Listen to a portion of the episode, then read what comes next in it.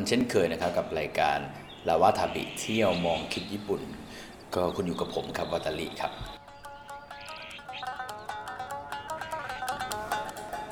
ถ้าเปิดที่เที่ยวแบบเกียวโตแบบเก่าๆที่ไปเที่ยววัดทองวัดเงินวัดน้ำใสป่าไผ่แล้วเนี่ยอาจจะไปที่ไหนดีเนี่ยช่วงนี้ผมได้รับคำถามแบบนี้เข้ามาในเพจ แล้วก็โทรศัพท์ส่วนตัวเยอะมากนะผมก็เลยคิดว่าจะรวบรวมออกมาเป็นตอนตอนหนึ่ง EP ที่พูดถึง เรื่องราวที่เที่ยวในเกียวโตนะครับก็เลยรวมเป็นตอนนี้ชื่อว่า 10 ที่เที่ยวเกียวโตที่คุณไม่เคยรู้จักติดตามกันครับ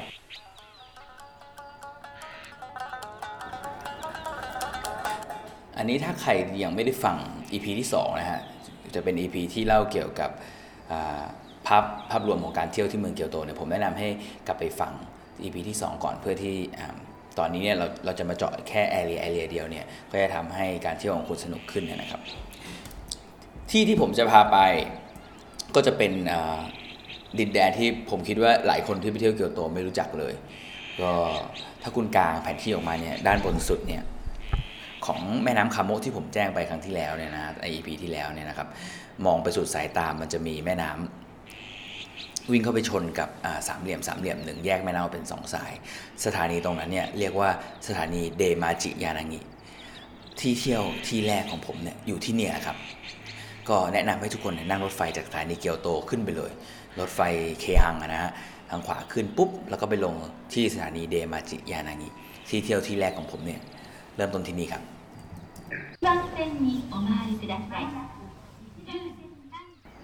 ออกมาจากสถานีแล้วเนี่ย ถ้าคุณเดินไปตามทางเนี่ย จะเจอสะพานอันหนึ่งข้ามแม่น้ำ สะพานตรงนั้นเนี่ยคุณจะมองเห็นเกาะกลางเกาะกลางหนึ่งซึ่ง คุณจะเห็นคนญี่ปุ่นเขาเข้าไปนั่งเล่นจีบกันมีครอบครัวมาเล่นกิจกรรม โดยเฉพาะวันเสาร์อาทิตย์นี่เยอะมากเลย ตรงนี้เนี่ยจะเป็นเหมือนกับคล้าย ๆ กับสวนสาธารณะในเมือง แต่ว่าบรรยากาศมันจะแตกต่างจากสวนสาธารณะทั่วไป เพราะว่ามันเป็นสามเหลี่ยมที่แม่น้ำสองแม่น้ำคาโมเนี่ยวิ่งเข้ามาชน คนเกียวโตจะเรียกสามเหลี่ยมตรงนี้ว่าสามเหลี่ยมเดลต้านะเดลูต้าเดลต้าก็แปลว่าสามเหลี่ยมนั่นแหละ ตรงนี้เนี่ย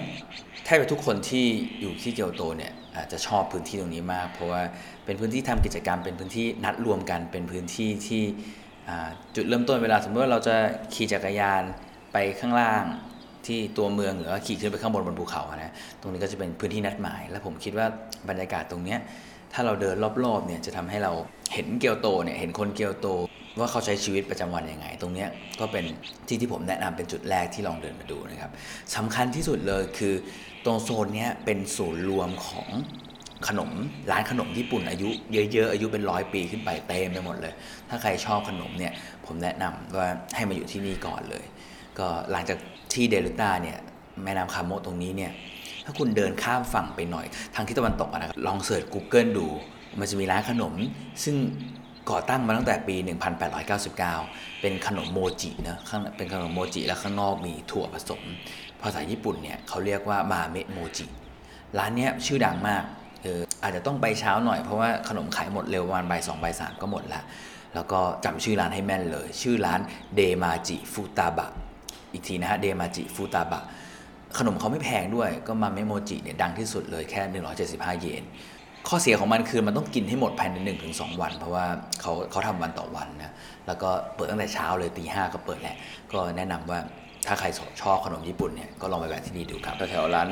โมจิเดมาจิฟูตาบะเนี่ยนะฮะเป็นโซนที่ใกล้กับพระราชวังเกียวโต ก็โซนนี้เป็นโซนเก่าแก่ มันก็จะมีร้านขนมชื่อดังหลายๆร้านเรียงรายกันเยอะ มีอีกร้านหนึ่งซึ่งผมคิดว่าคนที่ไปเที่ยวญี่ปุ่นอาจจะเคยเห็นร้านเขานะ เขาเป็นร้านขนมซึ่งซึ่งซึ่งมีประวัติยาวนาน แล้วก็เสิร์ฟให้กับพระราชวังเนี่ยตั้งแต่ปี 1600 ต้นๆเลย ยืนยาวมาก 3-400 ปี ร้านเนี้ยอ่าเป็นสาขาแรกของร้านขนมร้านนี้ ชื่อโทรายะอยู่ถนนเส้นอิชิโจนะอิชิโจก็อย่างที่เล่าไปตอนที่แล้วก็เป็นถนนสายที่หนึ่งอยู่ทางทิศตะวันตกของพระราชวังเกียวโตครับ ก็ร้านเนี้ยลองลองไปดูที่นี่ก็จะมีอ่าเนื่องจากเป็นสาขาแรกเนี่ยเขาก็ พื้นที่ยังอยู่ที่พื้นที่เดิมเลยนะแล้วก็ขนมหลายๆอย่างของเขาเป็นขนมขนมญี่ปุ่นญี่ปุ่นเลยแหละแบบที่เราหาหากินที่ที่อื่นไม่ค่อยได้ เพราะว่าเป็นสไตล์ญี่ปุ่นนะพวกโยกังอะไรพวกเนี้ยครับทำจากทั้งถั่วเหลืองถั่วแดง แล้วก็จะมีเมนูซีซันนอลที่ผมคิดว่ายังพอเราคุ้นเคยกับมันหน่อยคล้ายๆ น้ำแข็งใส ก็จะเรียกว่าอันมิสึก็เดี๋ยวตอนหน้าผมจะมีเล่าเรื่องประวัติของร้านโทรยะนะแล้วเดี๋ยวจะกลับมากันอีกทีนะครับ ที่เที่ยวที่ 2 ของเราเนี่ยอยู่ไม่ไกลจากแม่น้ำคาโมแล้วก็สามเหลี่ยมเดลต้านะครับ เดินขึ้นไปทางเหนือนิดเดียวเอง ประมาณสักสามนาทีนะคุณจะเจอกับวัดวัดหนึ่ง ซึ่งโอบล้อมไปด้วยป่าที่ขนาดใหญ่มาก วัดนี้มีชื่อว่าชิโมกาโมจินจัมันก็จะเป็นวัดที่มีประวัติยาวนาน มีอายุประมาณ 2,000 ปี ซึ่งผมแนะนำว่าถ้ามีเวลาสัก 2-3 ชั่วโมงหลังจากเที่ยวที่เดลต้าเสร็จแล้วเนี่ย ไปเดินแล้วก็ชมบรรยากาศธรรมชาติ แล้วก็ถ่ายรูปในป่าวัดเนี่ยตรงนั้นน่ะจะเป็นบรรยากาศที่ที่ที่สวยมากนะครับ ป่าเนี่ยข้างหน้าชิโมกาโมจินจะเนี่ยเราเรียกมันว่าทาดาสึโนโมริคำว่าโมริในภาษาญี่ปุ่นเนี่ยแปลว่าป่านะครับ พื้นที่ป่าตรงนี้เนี่ยก็จะเป็นต้นไม้ที่มีอายุเยอะประมาณ 200-600 ปีนะในในพื้นที่รอบๆของวัดเนี่ยก็คุณก็จะเห็นคนญี่ปุ่น มาถ่ายรูปมากับลูกพาลูกมาเดินเที่ยวที่นี่ ซึ่งอากาศจะค่อนข้างดีเพราะว่าต้นไม้ค่อนข้างเยอะนะฮะตรงที่นี่เนี่ยก็จะเป็นที่เที่ยวที่ 2 ที่ผมแนะนำครับ เสร็จจากการเดินชมวัดเนี่ยก็จะเริ่มเหนื่อยแล้วใช่ไหมครับ ตรงนี้เนี่ยผมมันก็เลยมาถึงที่เที่ยวที่ 3 ที่ผมจะแนะนำเนี่ยตรงนี้นี่ถ้าเราเดินจากวัดไปทางเหนือประมาณสัก 600 เมตรเนี่ยเราจะเจอกับถนนเส้นหนึ่ง ชื่อว่าถนนคิตายามาโดริคิตะเนี่ยแปลว่าเหนือครับ แล้วก็ยามาแปลว่าภูเขาใช่ไหมครับ โดริแปลว่าถนนนะครับ ถนนเนี่ยจะอยู่ติดกับภูเขาทางเหนือเลย เส้นนี้เนี่ยในไกด์ทัวร์หลายๆไกด์เนี่ยจะไม่ค่อยแนะนำเท่าไหร่ แต่ว่าเป็นถนนคิตายามะเนี่ยถ้าเทียบกับประเทศไทยเนี่ยก็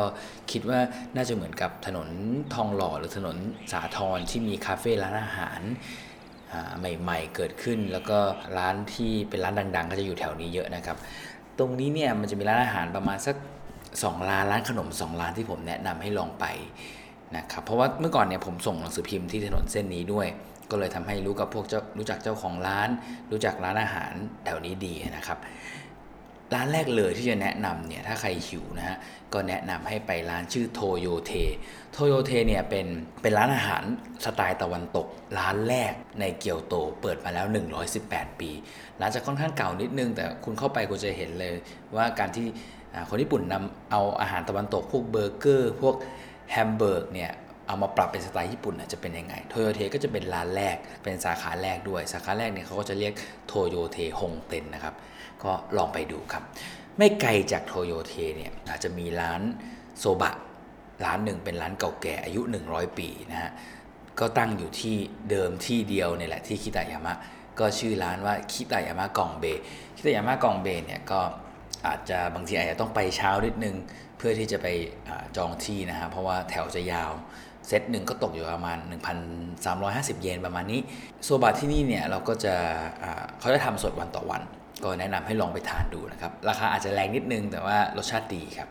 ถ้าเสร็จจากการทานที่ร้านอาหารแล้วเนี่ยแถวนี้เนี่ยมีร้านเค้กชื่อดังมาก ๆ เลยของเกียวโต เพื่อนๆผมทุกคนเนี่ยก็จะหรือที่โรงเรียนเนี่ยก็จะแนะนำให้ไปกินที่นี่นะฮะก็ร้านนี้จะเป็นร้านออกสไตล์ฝรั่งเศสนิดนึง แล้วก็ขายเค้กชื่อร้านมาเลบรันเช่ครับ ถ้าอ่านเป็นภาษาญี่ปุ่นเนี่ยก็จะอ่านว่ามารุบันชอก็ร้านนี้เนี่ยาขาแรกเขาอยู่ที่นี่ออกแบบตกแต่งสวยงามนะครับก็เป็นร้านกาแฟกินกับเค้กมีหลายสาขาเล็ก ๆ เป็นคีออสตามในเมืองอีก แต่ว่าแนะนำให้ไปที่นี่ดีกว่า ที่นี่ก็จะทำให้เรารู้สึกว่านี่เวลาคนญี่ปุ่นเขาทาร้านเค้กเนี่ยเขาออกแบบยังไง อันนี้เขาจะเป็นต้นแบบของร้านเค้กนะครับก็อันนี้เป็นที่เดียวที่สามที่ผมแนะนำนะครับ ที่เที่ยวสุดท้ายที่ผมจะแนะนำใน EP นี้เนี่ย ก็เป็นที่เที่ยวที่ 4 ซึ่งอยู่ไม่ไกลจากถนนคิตายามะเนาะเดินขึ้นไปอีกประมาณสักโลหนึ่งนะฮะจะเจอวัดวัดหนึ่ง ชื่อวัดว่าคามิกาโมจินจะอย่าสับสนระหว่างวัดคามิกาโมจินจะกับชิโมกาโมจินจะ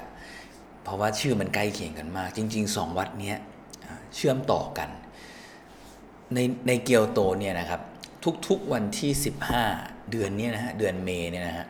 เดือน 5 จะมีเทศกาลเทศกาลหนึ่งเป็นหนึ่งในสามเทศกาลที่สำคัญแล้วก็ใหญ่ที่สุดในเมืองเกียวโต เทศกาลนี้เนี่ยชื่อว่าอาโอยมัตสึริซึ่งก็จริงๆแล้วอาโอยมัตสึริเนี่ยเกิดขึ้นมาตั้งแต่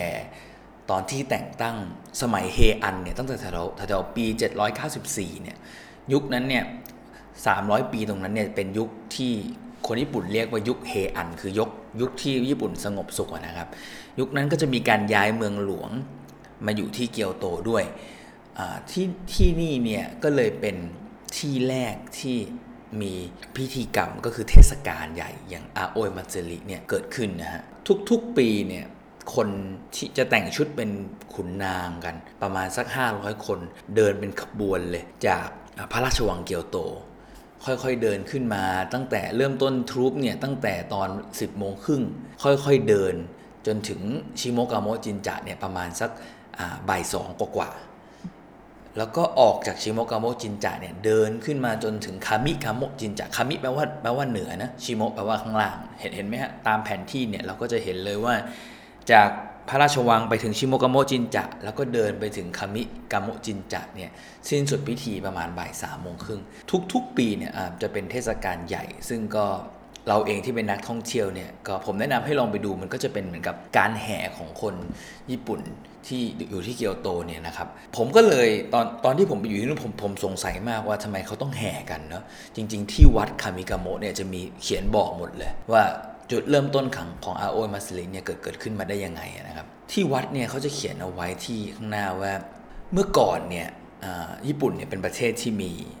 มหันตภัยทางธรรมชาติบ่อยเกิดขึ้นบ่อยใช่ไหมครับ วันหนึ่งเนี่ยองค์จักรพรรดิเนี่ยก็เลยไปบนบานสารกล่าวไว้ว่า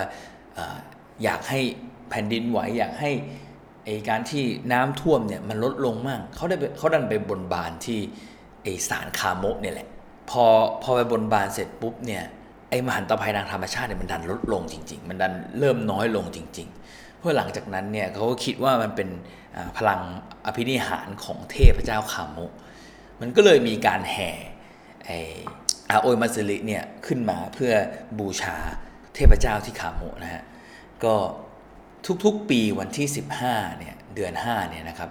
ก็จะมีการแห่แบบนี้ตลอดเราเอง ซึ่งเป็นนักท่องเที่ยวสามารถจองพื้นที่ได้ หรือว่าถ้าไม่จองก็ก็ไปยืนอยู่ตามทางก็ได้นะฮะเขาก็จะมี route โดยแจ้งในแจ้งกับทุกคนในเขตเมืองสามารถดูได้ตั้งแต่พระราชวัง หรือจะไปดูที่ชิโมกาโมจินจะหรือจะไปดูที่คามิกาโมจินจะก็ได้ ตรงนี้เนี่ย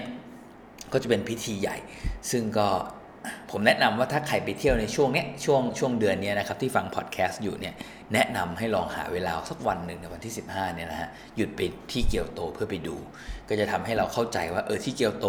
มันมีพิธีกรรมประมาณนี้เป็นพิธีกรรมเก่าแก่ สมกับการเป็นเมืองหลวงเก่า ข้างๆของวัดคามิกาโมจินจะเนี่ยซึ่งซึ่งซึ่งผมลืมบอกว่าคามิกาโมจินจะเนี่ยเป็น世界遺産ด้วยนะเป็น UNESCO World Heritage เช่นเดียวกับ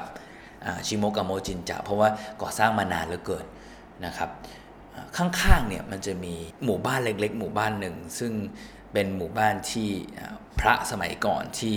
เขาปฏิบัติที่ชิโมกาโมกับคามิกาโมจินจะเนี่ยอยู่ ก็จะเป็นคนญี่ปุ่นจะเรียกว่าชาเกมาจิ ชาเกมาจิเนี่ยก็จะเป็นหมู่บ้านวัด ซึ่ง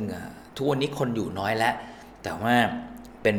เป็นหมู่บ้านแบบสไตล์ญี่ปุ่นจริง ๆ เลย ซึ่งทีวีญี่ปุ่นเนี่ยจะ ชอบมาทำเป็นทีเซอร์ถ่ายในแถวนี้มาก ก็จะเป็นหมู่บ้านที่คุณสามารถเห็นน้ำเนี่ยไหลซึ่งเป็นไหลไหลเหมือนกับน้ำท่อนะฮะแต่ใสมากคือน้ำใสจริง ๆ เพราะลงมาจากภูเขาแถวนั้น ก็จะเป็นแอเรียที่ถ่ายรูปสวย ผมแนะนำว่าที่นี่ควรไป เพราะว่านักท่องเที่ยวน้อยมาก แล้วคนไม่ค่อยรู้ ก็ชื่อชาเกมาจินะครับ ก็ลองไปดู เป็นยังไงบ้างครับกับที่เที่ยวที่แนะนำใน EP นี้ ก็ผมก็พยายามรวบรวมที่เที่ยวแปลกๆ ที่เที่ยวใหม่ๆ ที่เกียวโตที่คิดว่าหลายท่านเนี่ยสามารถเพิ่มไปในที่เที่ยวได้นะครับ ก็หวังว่า EP นี้ก็จะเป็นประโยชน์กับคนที่อยากไปเที่ยวเกียวโต EP หน้าจะเป็นเรื่องอะไรเนี่ยก็ก็จะเป็นเรื่องของ ที่เที่ยวอื่น ๆ ในเกียวโตเหลืออีก 6 ที่เนาะก็จะเป็นภาค 2 ก็รอติดตามกันใน EP หน้าสำหรับวันนี้เนี่ยก็ขอบคุณมาก ๆ ที่ติดตามมาตลอด 15 นาทีนะครับ กับลาวาทาบิเที่ยวมองคิดญี่ปุ่นกับผมวัตลิ ก็พบกันใหม่ใน EP หน้า ขอบคุณและสวัสดีครับ